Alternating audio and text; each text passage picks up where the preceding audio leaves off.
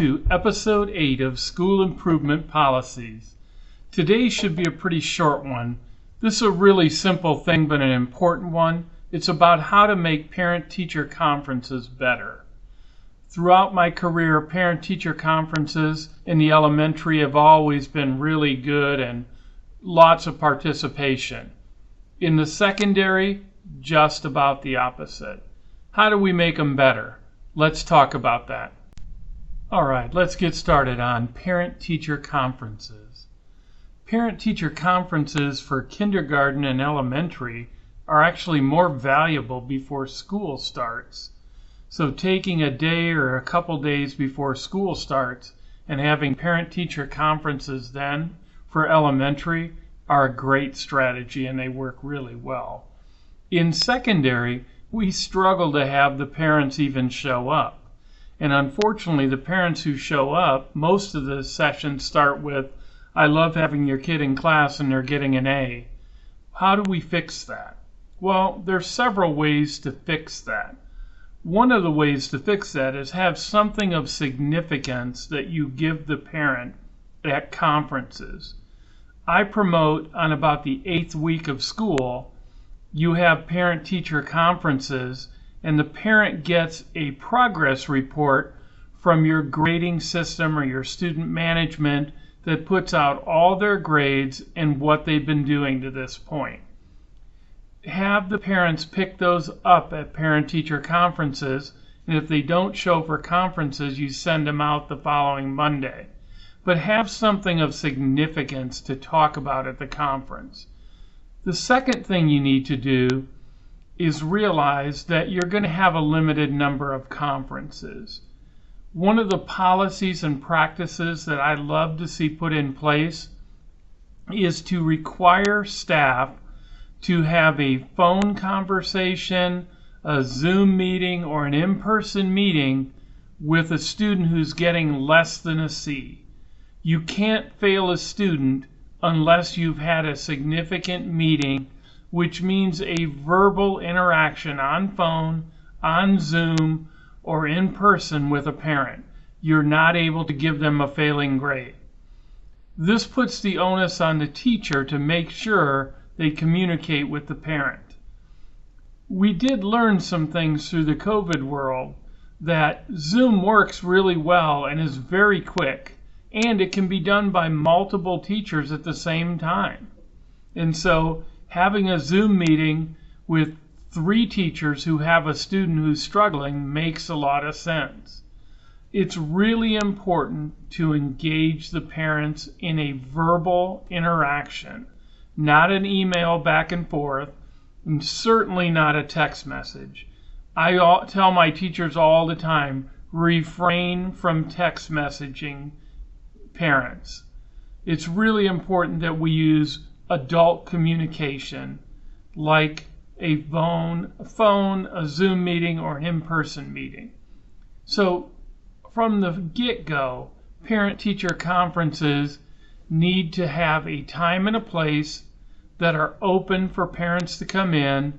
They need to meet with the teacher individually, but cut them in half, whatever time you have now, just cut them in half then insist that teachers who are giving a student less than a C, they have to set up times to make appointments with parents, whether it's a Zoom meeting in person or a phone call, to talk about their child's performance. Make that a requirement, give teachers the time to do it, have a log that teachers have to fill out and turn in. There's nothing more important than doing that. There's only one question administrators and teachers can never answer when a child gets a failing grade. And that's when the parent goes, Why didn't you tell me? There is no answer for that question. What there is, is an opportunity to give that parent a turn at bat. Doesn't mean they're going to use it, doesn't mean the kid's going to change the behavior, but you certainly can check off the list. Why didn't you tell me? We did tell you, and your intervention didn't work either. So it's really important to give parents a turn at bat. And you can do that by insisting that anything less than a C requires a parental communication, a verbal exchange. Next, parents who don't do that, you have a documentation that I emailed you, I called and left a message, and you did not respond. Document and date it on a log, give it to your principal, and make sure that you do that. There are other exceptions as well. If you're teaching an AP class and a student's getting a C in it, I would call them underperforming. And so the parent needs to be contacted in that regard. Generally speaking, in normal high school classes, anybody less than a C, the parent should be contacted. I recommend that you do it on the eighth week of a term. Whether you're in trimesters or semesters, do it on the eighth week. Have the report cards, progress reports, give parents something when they come in the room. Don't expect that your parents are going to log on to your student management thing and know something when they get there. The parent, most of the time, is probably talking to their kid to say, Who do I need to see? Who are you struggling with? Don't rely on the students to be the adversary between you and the parent.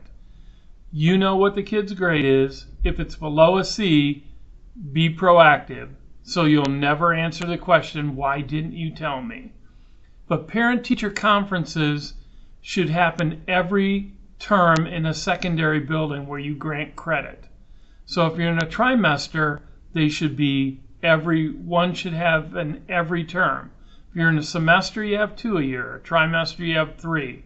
But they should be also done specifically in the spring, those in the spring can be only based on call in or underperforming or failing. In the spring conferences, you don't need to have everybody who's getting an A come in. You need to target spring conferences for kids who are struggling and need interventions. So, the fall conference, bring everybody you can set more time aside for that. In the spring, you can have less time, but make them targeted only. Don't have parents coming in whose kids are getting an A. If you want to communicate with them, send them an email, tell them, tell them everything's great. It's the kids who are less than a C or woefully performing in an honors type class. You need to have a parent conference with those parents in that spring because there's going to have to be remediation, summer school, whatever, that needs to happen.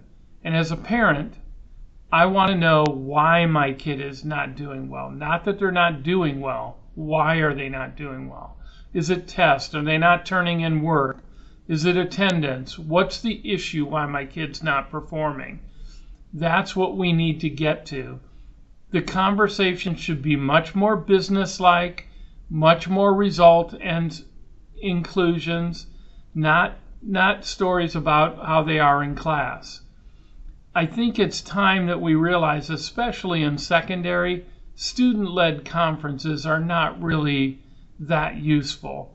This is not an opportunity for the child to get a public speaking opportunity. It's really about communicating with the parents where their child is doing academically.